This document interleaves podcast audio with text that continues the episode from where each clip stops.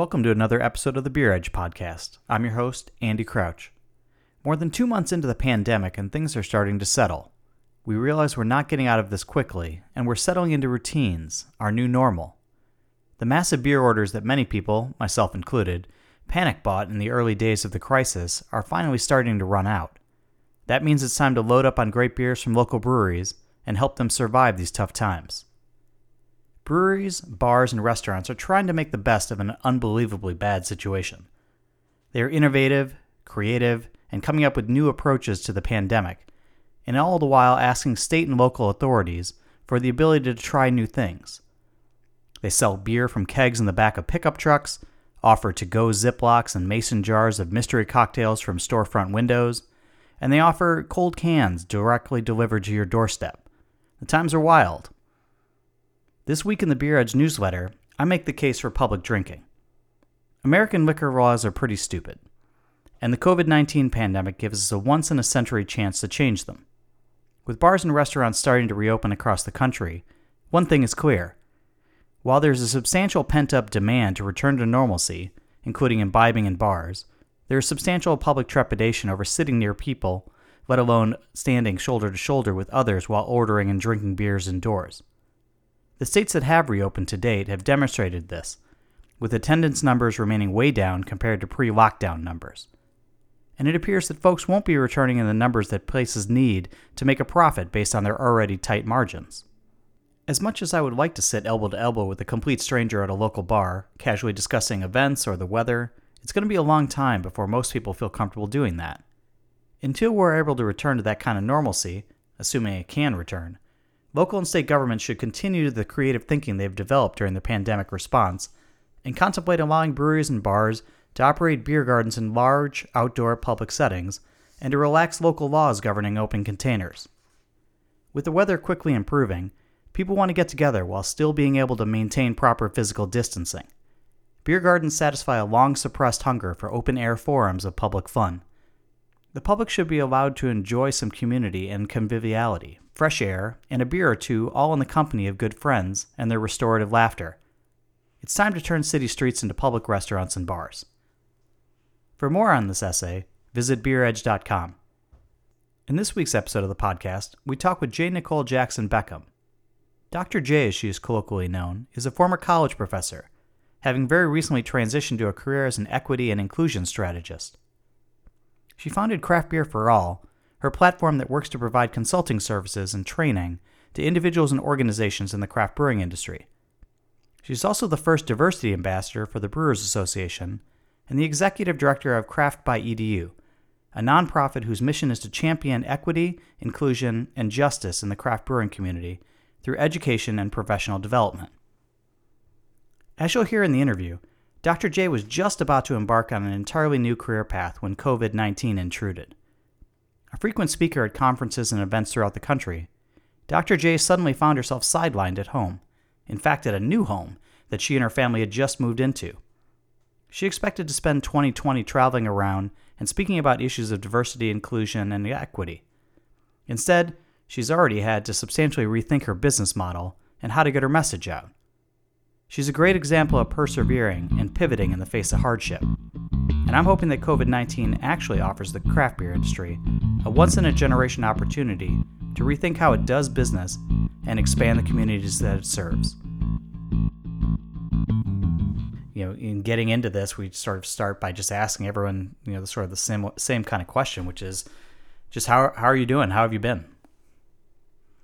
Uh, you know, that's I tell everybody it's like a weirdly difficult question to answer. Yeah. Um, in some regards like really good and then others um really bad right like um that it's just kind of all over the place right now and i think that that's in some ways like uh both a blessing and a curse like obviously not having a clearly charted pathway in front of you is kind of crazy but like also having lots of um options and things to do is like a relief, you know? Mm-hmm. Um, so yeah, kind of all over the place. So, for those who don't know, can you sort of walk us through your background, but then more particularly, sort of where you were, say, six months ago, and where you're basically were moving to transition to? Yeah. So, um, so six months ago, I guess, or if you want to take it back even further, Sure. um, you know, I have been an academic um, for uh, more than a decade, um, working as a full time college professor, and my area of um, research has been the brewing industry um, since graduate school. Um, and that's really how I got into the industry and um, how I got hooked up with the Brewers Association two years ago um, to be their first diversity ambassador. And I think for reasons, you know, both related to and some wholly unrelated to um, my work in the industry, um, I knew that, you know, I was starting to make some distance between myself and academia. Um, there are just kind of aspects of higher ed that I absolutely love. I love teaching. I love advocacy work. Um, but there's a lot of higher education that I don't love. Um, and that perhaps more importantly, I found to be um, really hypocritical and like to the point of like, it's hard to wake up and do this work sometimes. Right. Um, when you feel like you're not um, doing things that line up with what you say you believe about the world. Um, and so, you know, what I kind of found was that my the work I was doing um, as a as a kind of faculty consultant in craft beer was um, in some ways like more consistent with what I believed it meant to be a good academic than being in higher ed was, Mhm. right? Um, so I travel around the country and I teach. Um, that's you know workshops, keynotes, whatever, right? That's teaching, and I love it.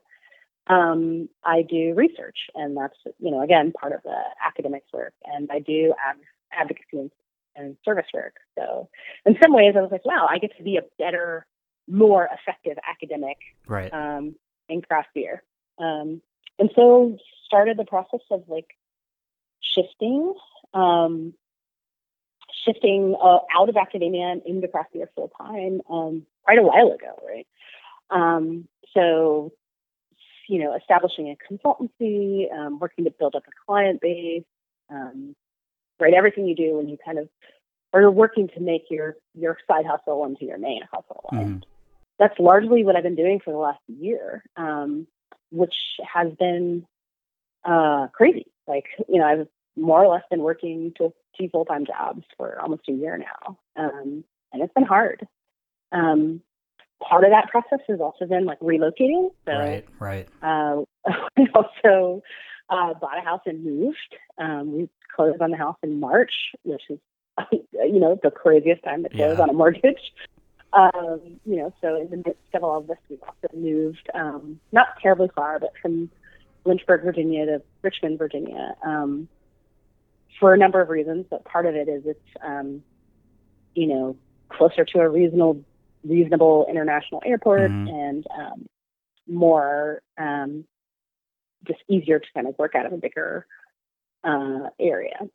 So I think six months ago I was primed for, um, you know, March slash April to be this kind of um, glorious uh, transition of like, yay, I'm hanging Mhm. up my um, my academic robes and stepping boldly into the craft beer space. And of course, the timing couldn't have been worse.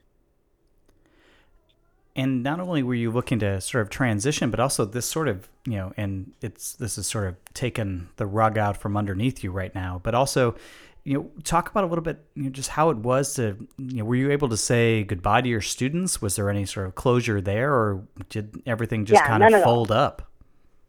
Yeah, it, none at all. Um, Yeah. So it was just kind of like, I mean, the difficult part for us was we didn't even really know that it was going to happen. So we we left. Everybody left for spring break, right? Um, and then well, that was the first week of March, and then um, spring break was extended by a week so that the college could decide what to do. Uh, and then in the middle of the extension, they just decided not to reconvene. Right. So when we all left for spring break, when the students left campus for spring break, there was, you know, there was no idea that they were going to not come back Mhm. or that we wouldn't be seeing each other again. Um, so that has been um, surreal. You know, I um, I think about the seniors, like students I've advised for you know nearly four years, and who are graduating without a graduation, and um, it is you know, or colleagues who I'm just now I've moved out of town, so it's literally like colleagues who I may not see again for quite some time. Yeah. Um, it is, um, God, it's awful.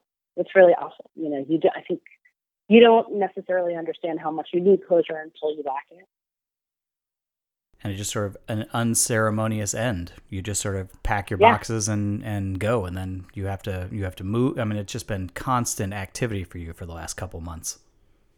Yeah, absolutely, absolutely. And we actually, um, you know, changed the timeline of the move. We were going to wait until the end of June, uh, well, not the end of June, the beginning of June to move, um, because my wife uh, works in the public school system and we have a 12 year old. Um, so we were going to wait until the school year ended, Mhm. but um, you know, schools are closed to the end of the year now, and Yeah. so we had no reason to hang around. And um, with uh, a really significant anticipated change of income, like there was, we were like, let's get this move done as quickly as Right. possible. So, um, yeah, it was kind of everything was disrupted so quickly, uh, and I think we're still kind of managing that and unpacking it. And you know, again, that's one of those strange um, dualities that I was kind of speaking to. Like, I'm honestly, in some days, just very relieved that we have this move and this renovation and all these things to manage on day to day, so I don't have to like sit around and think about the state of things right, Right. Right. And I know travel had been a big part of your life in recent years, and certainly I've you know seen you in various cities, whether it's my home city here in Boston or you know down in Orlando or Denver or wherever else. You know, how has that been going from traveling so much to just sort of you're just now home? Yeah, yeah, that's it's super crazy, right? Um, uh, like I haven't, I haven't been anywhere since I was um, in the UK in February, and um, this is for sure the longest stretch I've gone um, without traveling for work in years. Um, and you know, and that comes with some great, great things and some bad things. Um, you know, I I think being able to be on the ground uh, in different places gives me more perspective about the industry and um, the types of opportunities and challenges people are facing than I ever imagined it. Mhm. You know, I think we like to think that we could just talk to people or think about the industry in particular ways um, from a distance, but you know, it, it really does matter to be able to kind of, um, you know, walk a place and sit down on a stool and, and think about the kind of different pieces of different contexts in Right. different places. It's, you know, it's been that type of travel that's probably been one of the more um, helpful and foundational aspects of how I think about what I do in the industry. Um, you know, I kind of beat the drum of there are no one size fits all Mhm. solutions to the kind of challenges we have, but I think, um, you know, the the underlying story to that is, you know, dot dot dot because um, our regional and even local contexts are just so different from one another, you know. Um, and so it's really challenging to not be traveling in that way. And yeah, I would think that your work particularly lends itself to sort of the human touch and just being able to see the interdynamics at play in a particular institution or organization. This isn't kind of a, a, a business or a you know a situation where you could just simply like do a Zoom call and tell somebody how to fix something in the brew house. This is this is more of a hands-on, you know, interpersonal kind of kind of relationship. Yeah, yeah, absolutely.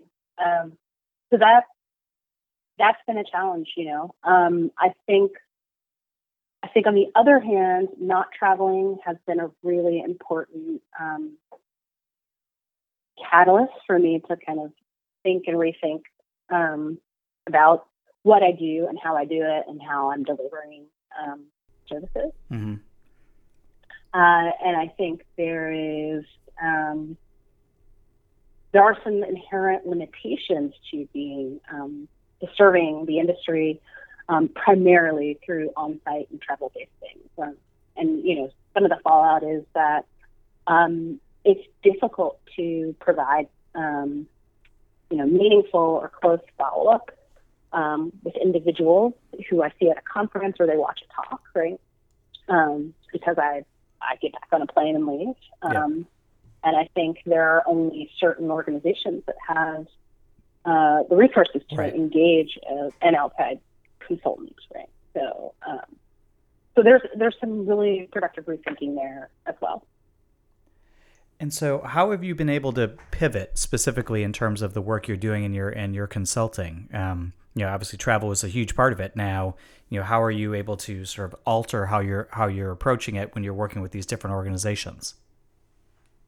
Yeah, I think um, one of the big things that I'm looking at right now is just um, being really, really molecular about um, breaking down what type of value and what type of service I provide, um, and finding ways to think about like, well, do I have to do this? Do I have to be on site to do this, or can it be um, rethought and repackaged in such a way that um, it empowers other people to take it and do it on their own? Right? Um, so looking looking a lot at different types of like remote and online delivery for different types of resources. Mm-hmm. Uh, and that's, um, I would say, largely that's where I am. Um, and then also just looking at um, ways to think about um, increasing access um, to conversations, to follow up, and things like that, rather than kind of this one and done model that happens so often with with event talk. Mm-hmm. Um, so still really, really um, digging out what that looks like. But I think um, after the initial kind of shell shock of realizing like, oh, you you can't do work the way that you have been doing it all along, um, it's actually been really, really exciting and really helpful to kind of pull things apart and and build them back up. Um, and you know, even if we go back to some semblance of a future that looks like what it did six months ago, I think um, rethinking some of these things is, is a better move because mm-hmm. um, genuinely hopeful that I can kind of serve more folks more meaningfully um, and more affordably going forward. How concerned are you that uh, diversity and inclusion programs or uh, you know it, these initiatives are going to be sort of shelved during a pandemic or in or in the wake of it, you know, while companies try to just keep businesses afloat generally. Is there concern that this is something that's just going to sort of be cast off? Because it does seem like these initiatives were really starting to have a moment in this industry after so long outside, mm-hmm. uh, and you know it, it would be a shame to see that momentum lost. Yeah, I think. I mean, so my response to you was no, but not because that isn't real. I think it's just because I'm it, I'm beyond concern. I just accept it as a reality. Right. Like that. I think it is um, absolutely the case. Right? Um, and I think a lot of, um, you know, I don't think that uh, equity and inclusion initiatives are the only types of thinking that um, are going to get backburnered um, mm-hmm. because of this, right? Sustainability, uh, safety, like right. all sorts of things that aren't central to um, simply staying operational are going to get um, thrown in the back burner. And, um, you know, that's really, really challenging, um, not just personally as for something I do, but it's challenging as an industry because I think, you know, my answer to that question, like what's what are the best trends or the biggest trends in, in craft beer? You know, a lot of folks throw that question out there, and I always kind of had this idea. I love that the industry um, really seem to be embracing a kind of professionalism, mm-hmm. whether that um, whether that has to do with sensory programs or um, SOPs or thinking about um, like compensation and benefits in particular ways. Like I just felt like um, you know, really, really being self-reflective about organizational practice and how how one operates is such a great move in the industry. And I certainly believe that the work I do is part of that. Um, and I think in some ways um, we're going to be set back there, mm-hmm. if that makes sense. Like I think um, it's and it's not a bad thing, right? Like in some ways, I feel like um, the industry's history as a bunch of like gritty bootstrappers might be helping it more than anything else right now. Um, because people who kind of had to make it work to get off the ground are making it work to stay afloat. Right. Um, but yeah, I think that's um, that's something that we're going to be dealing with for, gosh, I don't know, a, a while. I think. Is there is there a possibility here that you know this is an opportunity, maybe like just a once in a generation or a lifetime opportunity for this industry to rethink uh, how it manages, you know, diversity, equity, inclusion. These thoughts, especially where uh, oftentimes a lot of these breweries have had to lay off a considerable portion of their staff. Is this yeah. are these thoughts that they should be having now as opposed to you know you know two or three years from now? Yeah, I think so. Right. Um, absolutely, because I and and I think in a couple of regards, I can I think one um, the conversation around employee treatment, um, whether you're talking about frontline employees, essential employees, or people who are furloughed um, or laid off, um, is just so top of mind right now. Mm-hmm. How do how do organizations treat their people? And um, you know, insofar as you know, I have my work eyes on um, a lot of the things that I've seen flying around about COVID. Really makes me feel, um, I don't know, more convinced than ever that organizations that have really strong culture of inclusion and equity seem to be um, riding out some of these difficult employee relations mm. better than others. And I think um, that's going to affect you positively in the long term on a couple of fronts, both in terms of like your employee engagement and loyalty and turnover, but also, um, you know, there is a, a really significant element of public sentiment. And I think what you're seeing is consumers are um, being very choosy with their consumption dollars right now. Um, and you see a lot of people. I mean, we already talked about how millennials are kind of social consumers and, um, you know, are looking to spend their dollars with organizations that make them feel good. But mm. I think we're seeing a lot more people doing this, not just millennials, right? I think a lot of people um, are um, showing a certain type of kind of social uh, and, you know, almost political support with the ways that they're spending their dollars. Right. And I think organizations treat their people well, um, and that kind of approach things equitably are gonna are gonna kind of experience a long term boost here. Yeah, that does seem to be going on. Whether it's just you know making sure that your employees have the right protective equipment, or, or just creating the right environments for them to be safe. I think you know the the brewery owners that I've talked to and the and the managers in the last you know two months or so that I've been most impressed by are the ones who are not talking necessarily about the business, but they are talking about their their staff, their family, essentially, mm-hmm. trying to make sure that these people are treated. You know, they're talking about their health care, they're talking about their personal safety. You know, these are the issues that they're they're putting forward as being top of mind, and I think that's great for the great for craft beer. Yeah, absolutely. You know, and um, you know, I think we are also all hopeful that um, at some juncture there will be a you know a surge in hiring in our industry. Um, and, you know, whether you're talking about recruitment or onboarding or training or any of those kind of early employee journey processes, um, this is a great time to kind of rethink the, the structures that you have in mm-hmm. place and put in some new procedures so that when you are ready to bring on those folks, um, you know, you have some really great policy and infrastructure in place with you know sort of i know of you know obviously events around the country have been canceled one of the ones i was most looking forward to hearing about you know was one that you were going to put on which was the uh, craft career expo uh, can you talk to mm-hmm. me a mm-hmm. little bit about what that was supposed to be and hopefully what it will be again maybe sometime in the fall or sometime hopefully reasonably soon.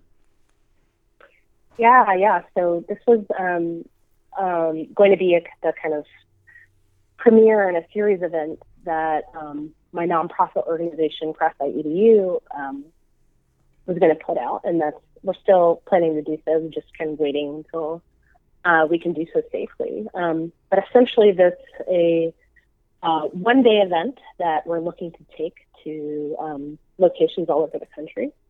Um, that includes three components. Um, first, there is a uh, career expo, so you can think of it as any particular um, career fair where there's lots of potential employers and potential employees, um, just getting an opportunity to interact and mix in an area.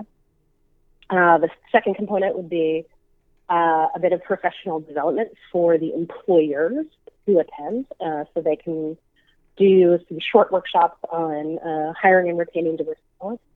And then a third would be for the um, potential employees.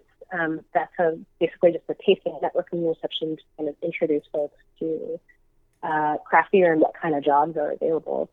Um, and the idea is to take these events to educational and training institutions um, who have diverse talent pools who maybe do not have a lot of exposure um, to craft beer, the craft beer industry in general.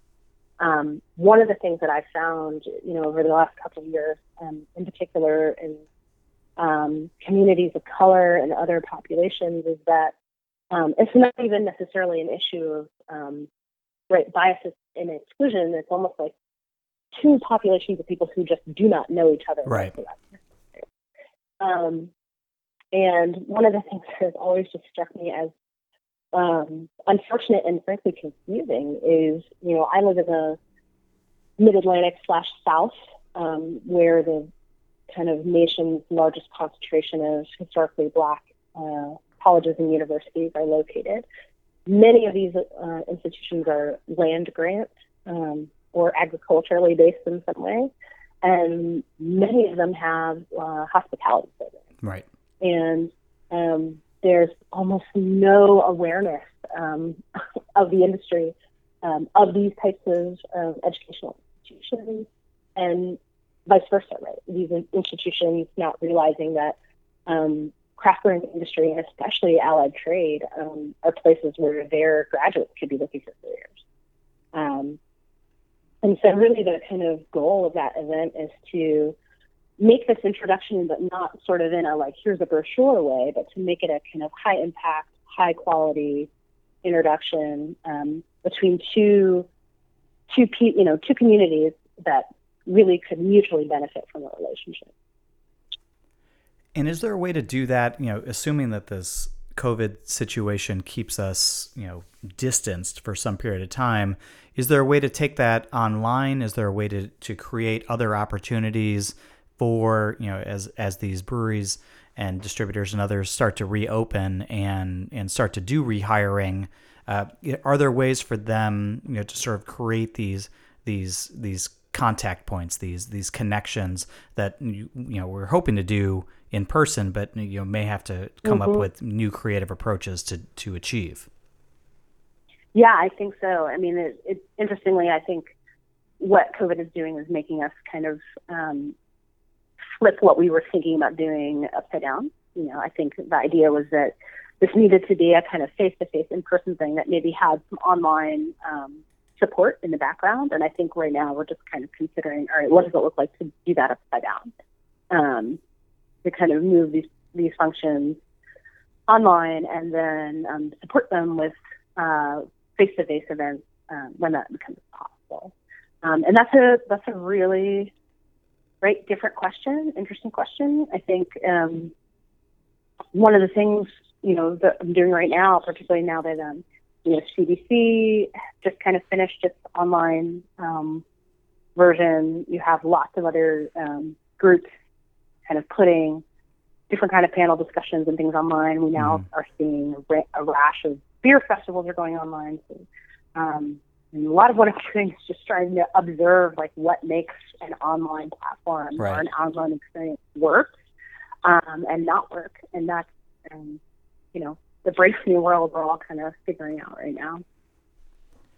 The Brewers Association's obviously taken a bit of a hit in terms of its finances. It's you know a lot of it has to do with events, which you know they they bring in a fair amount of revenue through those events that you know unfortunately are just one by one falling by the wayside.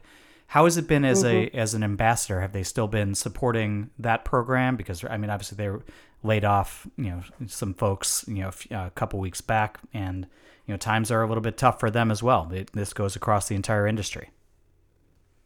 Yeah, well, um, yeah, they're still supportive, but you know, ambassador travel has definitely been um, canceled for the rest of the year. Mm-hmm. Um, so some of us, I mean, it's hard to say because we don't all necessarily have the same exact um, functions or relationships with the Brewers Association. Mm-hmm. Um, you know, uh, my role is um, I can speak to mine directly. You know, I do obviously do guild work and travel, but that's not all I do. Um, and a lot of other things I do in terms of um, you know initiatives, program building, and research are all functions that you know, can still uh, still be done. So um, yeah, there's still support in that regard, but um, obviously, you know, one of the bigger aspects of what we do has um, has had to be curtailed for the rest of the year.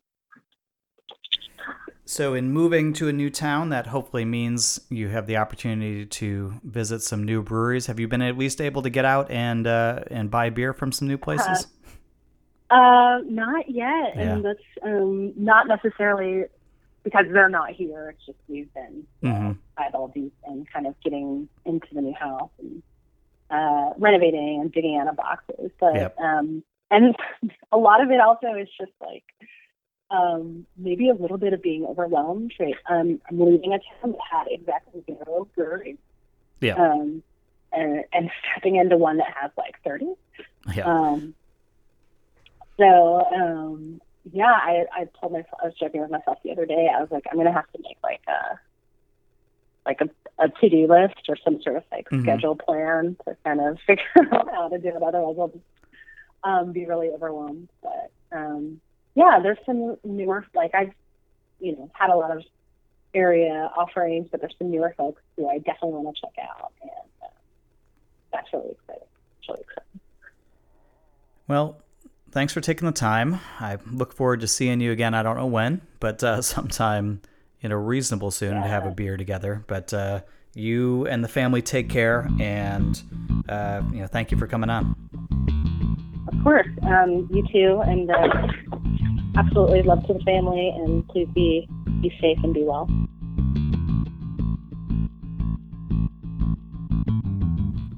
As he does most weeks, we're joined on the line by Beer Edge editor and co-founder John Holl. How you doing, John? I'm all right, Andy. How about you? Uh, doing okay. Thanks for taking time away from your tomatoes. I know that you were just about to get in the garden when I caught you. I, I was. It's I'm trying to sneak off for uh, an early Memorial Day weekend, and uh, I think it's it, it's so weird to actually think that this is Memorial Day weekend and this unofficial start to summer because it absolutely does not feel like it. No, as someone who has been self employed for the better part of two decades, I have a very tenuous grasp of the calendar to begin with, and then this has just become even more untethered. I woke up this morning convinced it was Sunday, uh, have no idea that it's Memorial Day weekend, and that this year will have just a very different meaning than it does in most years. Yeah, and I think brewers are really starting to brace for, you know, what the future is going to hold. You know, so many breweries, especially those with outdoor space, and as people were, uh, you know, especially the ones that are also in like vacation spots. You know, I think of, uh, you know, up north in Vermont or some, you know, lo- shore locations or you know places that people like to generally vacation uh, that do a lot of their seasonal business. Um, that sets them up for the rest of the year. I think that this is this is really going to start to be uh, a, a, real test for them, and um, and, and what the future holds. Yeah, and I, I think I've spent a lot of time over the last couple weeks talking to folks in Maine in particular. And Maine is just one of those states that is just so driven by tourist dollars that come in over the course of you know three or four months out of the year, and they're all just you know it's dawning on them that even though things are reopening there, this is going to be a lost summer and it's really going to it's really going to hurt because you know a huge portion of the profits that these places take in uh, are during these these months. And you know unless you're in a in a place where you get a lot of year-round activity you know there's thousands of breweries around this country that are just going to be hit you know really hard with this. Yeah, uh, this summer, I mean, I think a lot of folks are starting to set up for you know to be a wash um, uh, in, in a lot of respects, even with restrictions being lifted. I think people are going to be more careful about how they travel and where they travel, um, and so you know it'll be interesting to see you know what next summer looks like, the summer of 2021, um, and if the summer of you know, 2019 was you know, our last normal, as it were. But time will tell with that. And one of the things that, you know, talking about lost things in 2020, we received the announcement today, you know, long expected, but, you know, certainly a kick in the pants nonetheless, that uh, GABF, you know, the Great American Beer Festival will be canceled this year. They'll hold a virtual version of it, but the in person one is done. Yeah, the, the, the word that they used was pivot, that they are pivoting from a in-person experience to a virtual experience and uh, i think they're trying to, to, to make some lemonade uh, flavored ipa out of lemons uh, in this situation because uh, uh, it'll be interesting to see how an online festival of that magnitude takes off uh, if it does at all you know there's been a lot of smaller festivals that have happened online, like virtual hangouts, uh, sometimes on Zoom, sometimes on, on Facebook. A lot of the state guilds have been doing that right. over the last couple of months as like fundraisers, you know, and and it's been great because if you live in Iowa or you live in Arizona, you, you can go and pick up beer from you know your your local brewery and then drink Iowa beer and drink Arizona beer with with fellow uh, statesmen, as it were how a national festival, especially one that brings 70,000 people into Denver each year, uh, looks like online. Uh, well, they have a couple more months to figure that out because they moved it from the in-person date of September to this virtual uh, date in October, as it were. I think the 16th and 17th. Yeah, the small events make sense uh, over Zoom or or Skype or whatever you know format you want to use uh, doing these dinners where people would just get takeout from their local restaurant along with some beers. I know you did that earlier in the uh, earlier in the spring. Yeah. And these these uh, you know these brewers guilds that are having you know panels on lager beer with with brewers from around the country and things like that. I think are great uses of those resources. How you try to mimic or recreate or even fashion a version of an in-person beer festival, especially one the size and the complexity of uh, the national and almost times international Great American Beer Festival. I don't, yeah, I don't know how you replicate that in any meaningful way for either consumers or the trade. Yeah, I think there's also just going to need to be warnings for people to turn down their speakers when the bagpipers show up. Yeah, that's that's a big problem. But you know, the thing is, right now, the GABF uh, and the Brewers Association, they're going to have some time to sort of figure this out and to see how other places are doing this. Uh, you know, Untappd announced uh, the the app Untappd announced that they were going to be doing a, a, virtual festival, and they they partnered with a with a beer retailer, uh, and they're going to be, you know, you can buy uh, $90 ticket, I think, and you get a box of beer sent in the mail so you can drink the same beers along with everybody else. And, you know, maybe that's a route that if, if it works, maybe the BA will go. And there's going to be other things that they can see and mimic and find out what works. And remember, they've been putting on events for a really long time uh, and they're, they're good at it. Uh, there's no other way of saying it. So, if anybody's going to do a successful online thing, it it's likely them, uh, if such a thing can exist. Right. So beyond beyond those stories, what else have you been hearing lately? So the brewers that I've been talking to this week from around the country, um, you know, as restrictions are being lifted, uh, especially right now, I think all 50 states are in some stage of uh, being reopened.